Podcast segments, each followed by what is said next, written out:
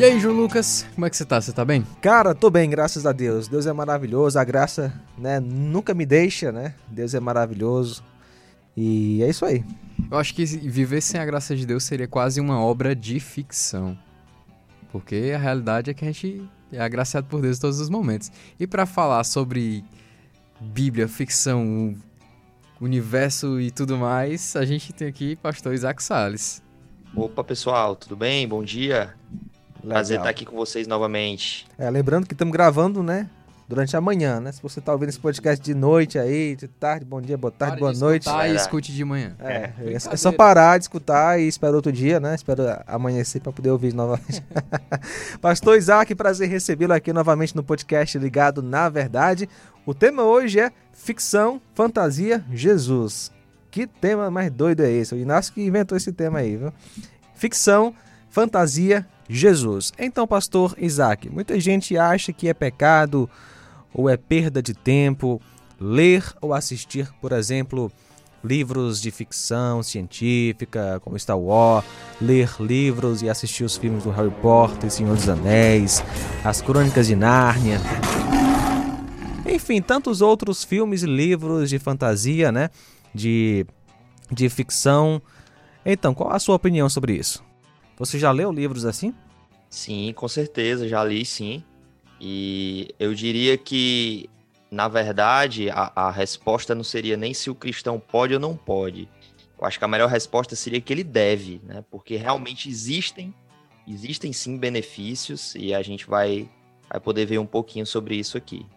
Eu acho que as pessoas se perguntam muito se deve ou não, né? Se o cristão é, é lícito ao cristão ler esse tipo de literatura ou assistir esse tipo de filme, porque existem é, é, em alguns filmes, em algumas séries, em algumas literaturas, alguns elementos né, que possivelmente as pessoas atrelam e fazem uma conexão a elementos que são anti-Deus ou antibíblicos, né? Eu digo por mim mesmo isso aí, olha, não, eu sou exemplo. Eu passei muito tempo sem assistir Senhor dos Anéis, vontade de assistir, achando que era, era pecado, né? Quando era, eu era tipo...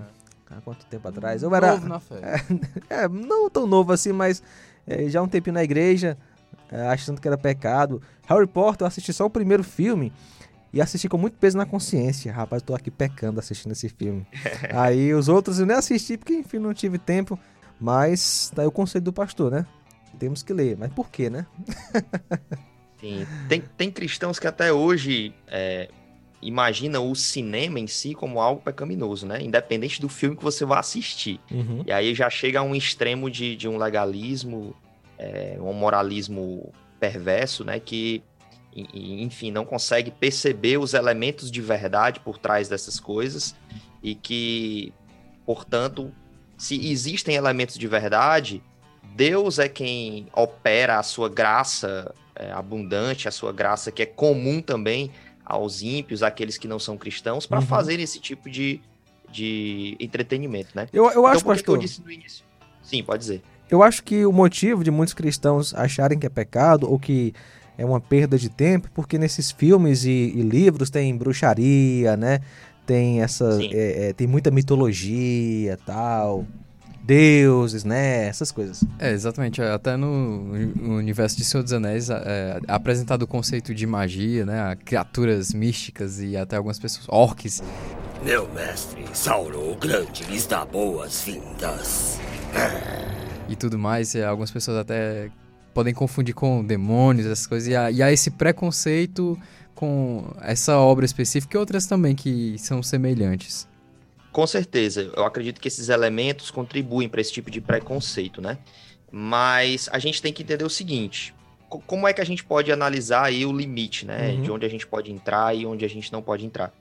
Eu acho que se a peça de ficção ela é elaborada para te convencer e, e para criar na mente das pessoas a ideia de que nós devemos é, viver uma vida longe de Deus, ou se os elementos que existem ali estão contribuindo de alguma forma para te convencer e para te estimular a praticar certas coisas que vão desagradar a Deus, e aí a gente não, a gente não deve entrar. Uhum. Mas na maioria dos filmes, séries e livros que vocês citaram em Harry Potter, é, Senhor dos Anéis, as Crônicas de Nárnia, existem elementos, né, por exemplo, de magia, universos criados totalmente do zero, né, novos universos com personagens fictícios e, e línguas fictícias até mesmo criadas pelo próprio autor. É. Esses elementos em si, eles não são algo que estão ali estimulando o cristão a viver uma vida em rebeldia contra Deus. Uhum. Mas eles, na realidade, estão apenas é, imaginando um, um novo mundo, um novo cenário, que é fruto da criatividade do autor e que até mesmo traz elementos da realidade e que demonstram ali, de certa forma, o caráter de Deus é, no homem, o caráter criativo de Deus no homem. Então, eu acredito que essas peças de ficção, elas são um dos exemplos que a graça de Deus ela é comum, né? Como a gente fala na teologia, ela é salvífica especificamente aos eleitos, mas ela é comum a todos os homens, inclusive os ímpios, os homens que vivem em rebeldia a Deus, trazendo aos homens dons e capacidades para que eles exerçam e expressem assim a, imagem de Deus no homem, né?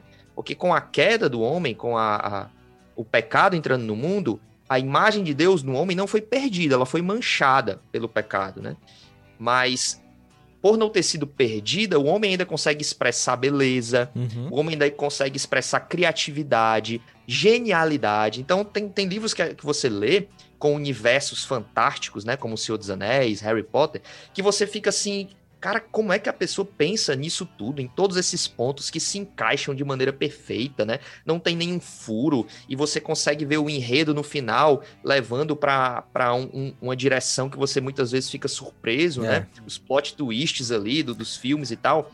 E você percebe Deus, com sua graça comum, capacita esses homens a escrever isso. Rapaz, né? tem, tem um filme lá, né, é, que é baseado num livro, né, As Crônicas de Nárnia, o primeiro filme, onde o Aslan, né, ele morre no lugar do, do traidor, né? Eu acho que o nome do menino é Edmundo, se não me engano. Deixa eu passar aqui o microfone pro Inácio pra tentando falar aqui. Não, acho que foi. É só tô dizendo que acho que foi Edmundo mesmo, se eu não tô enganado. Era um, dos dois meninos mais velhos. Exatamente, exatamente. Aí ele trai, né? Ele se envolve com a feiticeira lá. Aí parece que a regra lá é que ele tem que morrer, uma coisa assim. O Aslan, né? Ele vai e morre no lugar dele. E depois o Aslan ressuscita, né? Até porque quem fez esse. É, é, criou essa história foi C.S. Lewis, né? C.S. Lewis, que é cristão, inclusive. Era cristão, morreu, né? Ainda é, porque tá, tá com Cristo no céu, né? Sim, e assim, a gente consegue ver, e é um dos benefícios que eu creio é, estarem possíveis aí na leitura de, de livros como esse, é a questão de obtermos e percebermos nos personagens virtudes e sabedorias, né, elementos morais que podem nos influenciar também para o bem, né? A gente vê aí a virtude do sacrifício, a virtude da coragem, a virtude da, da fidelidade aos amigos, à família. A gente vê isso em Senhor dos Anéis, a gente vê isso é, em Harry Potter, a gente vê isso é, nas Crônicas de Nárnia. A gente vê as experiências comuns da vida e os personagens enfrentando seus dilemas, seus problemas, é, as suas inquietações do coração e que é comum aos corações da realidade, do ser humano real, entende? Então a gente consegue ver, por exemplo, os pecados dos personagens, e se a gente tem uma boa, boa base da cosmovisão cristã, a gente consegue ler esses livros, a gente consegue consumir esses entretenimentos, mas com um filtro ligado, sempre pensando né, na cosmovisão cristã, na ideia de criação, queda, redenção e consumação, e vendo e tentando criar os pontos de contato entre a cosmovisão que o autor impõe ali naquele livro e a cosmovisão cristã. Era uma coisa que até um, um dos teólogos muito conhecidos, chamado Francis Schaeffer, dizia muito, que para a gente ter uma boa apologética, para a gente ter uma boa capacidade de evangelização, a gente precisa conhecer as cosmovisões seculares. Como é Uhum. que o, o mundo sem Deus pensa? E a gente consegue ver isso na literatura, né? Na literatura de ficção e até mesmo na, leitura, na literatura não ficcional. E a gente consegue, é, conhecendo isso, criar os pontos de contato entre a cosmovisão cristã e essas cosmovisões. O que era é, o que o apóstolo Paulo fazia muito bem, né? Ele Uhum. fez isso ao pregar lá em Atenas, citando os filósofos atenienses, citando os poetas atenienses e criando esses pontos de contato com a cosmovisão é, grega e a cosmovisão cristã para levar o evangelho, para falar de Jesus Cristo e para apontar para a saída, para a solução dos dilemas humanos, só existia em Jesus Cristo. né? Rapaz, e, e sem falar que é muito divertido, né? Assistir essas Assistir e, e ler, né? Tem é, Harry Potter, Senhor dos Anéis, tem é, o próprio Star Wars, né? Também, ficção científica aí. É, eu, eu assisti um que, que inclusive, né? Pode ser até motivo para algumas pessoas não quererem assistir, né? É, porque às vezes tem, vez ou outra, né? Um, um comentário assim, anticristão, por exemplo. Eu assisti um, eu acho que é Entre Anjos e Demônios, o nome do filme. Tem um Frankenstein, o monstro dele, que ele ele passa a viver para matar demônios. Aí tem os gárgulas, que são anjos bons de Deus, que lutam contra esses demônios, né? Aí tem um, tem um momento que, que fala assim, uma das, uma das, é, das entidades do bem, né? Que fala que eles querem tipo esconder a, a verdade que Deus não é o único criador, né? Algo desse tipo. Então, é uma blasfêmia realmente, mas não é isso que determina o enredo do filme, entendeu? Como o filme é feito por descrentes, vai ter uma vez ou outra alguma coisa que não, não bate com a nossa fé. Até mesmo que não é a proposta do- da, da obra, né? Não- o cara não se propôs a seguir a Bíblia direitinho, o pé da letra. Sim.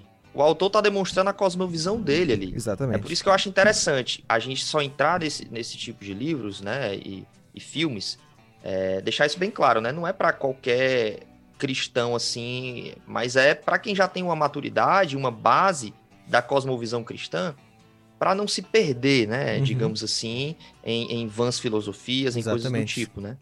Então, até, até mesmo é, esses livros, quando entregues para crianças, eu acredito que os pais têm que estar lendo juntos. E não é proibir de ler, mas ler junto, Uhum, mostrar, é. né? Mostrar os pontos de contato com a, com a cosmovisão cristã. E sempre deixando claro, né? Como é que a cosmovisão cristã enxerga tudo isso, né? Ler com as lentes da- do evangelho, né? E, e você falou aí, João Lucas, né? Que é, que é muito legal, é, é um entretenimento gostoso de ter. E eu acredito que muito por conta de um elemento é, que é o elemento da imaginação. Quando você lê tudo isso, a sua mente fica imaginando essas coisas. Exatamente. E eu acho que esse elemento é muito importante, inclusive até para pregadores. Uhum. Né? E eu, então eu defendo a ideia que até outros pastores já defendem também. Eu já vi outros pastores defendendo. Inclusive tem um artigo de um, de um pastor que eu gosto bastante e, e é bem conhecido, né? Que é o, o Emílio Garofalo Neto. Ele, ele escreveu um artigo que se chama Ler Ficção é Bom para Pastor. Está dentro de um, de um livro maior, esse artigo, né? Que é um livro da Vida Nova, Corandeu, A Vida Perante Deus, que é um livro que foi criado, na verdade, é pela editora Monergismo, em homenagem a, a um reverendo aí presbiteriano, Vadislau Gomes. E lá nesse artigo ele defende a ideia de que é bom para pastores, é bom para pregadores ler ficção. Por quê? Porque acaba que a, a ficção, a literatura, ela faz com que a gente tenha uma mente mais criativa, Uhum. imaginativa, né? E aí nós somos mais capazes de detectar coisas no mundo que muitas vezes, quando a gente não lê esse tipo de literatura, a gente não consegue perceber.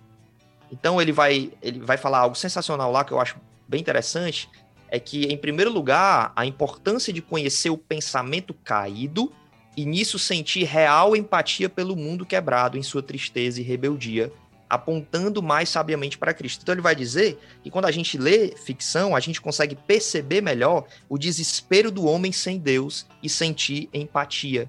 A gente consegue ver isso tanto na história de um personagem, tanto na cosmovisão que o autor está implementando ali no livro, e a gente consegue ter essa empatia pelo mundo perdido e apontar para Cristo como solução de tudo isso. Meu irmão, pastor Isaac, muito obrigado. Foi bom recebê-lo aqui no podcast. Foram 15 minutos maravilhosos. Quem sabe aí, futuramente, uma live ao vivo, viu? Num sábado aí com muito mais tempo, tá certo? Inácio? Muito obrigado, pastor Isaac. Deus abençoe sua vida. Deus abençoe a você também que está nos ouvindo nesse momento. Amém? Tamo junto aí. Estou às ordens. E essa foi uma produção da Rádio Seara FM 102,7, uma sintonia de paz.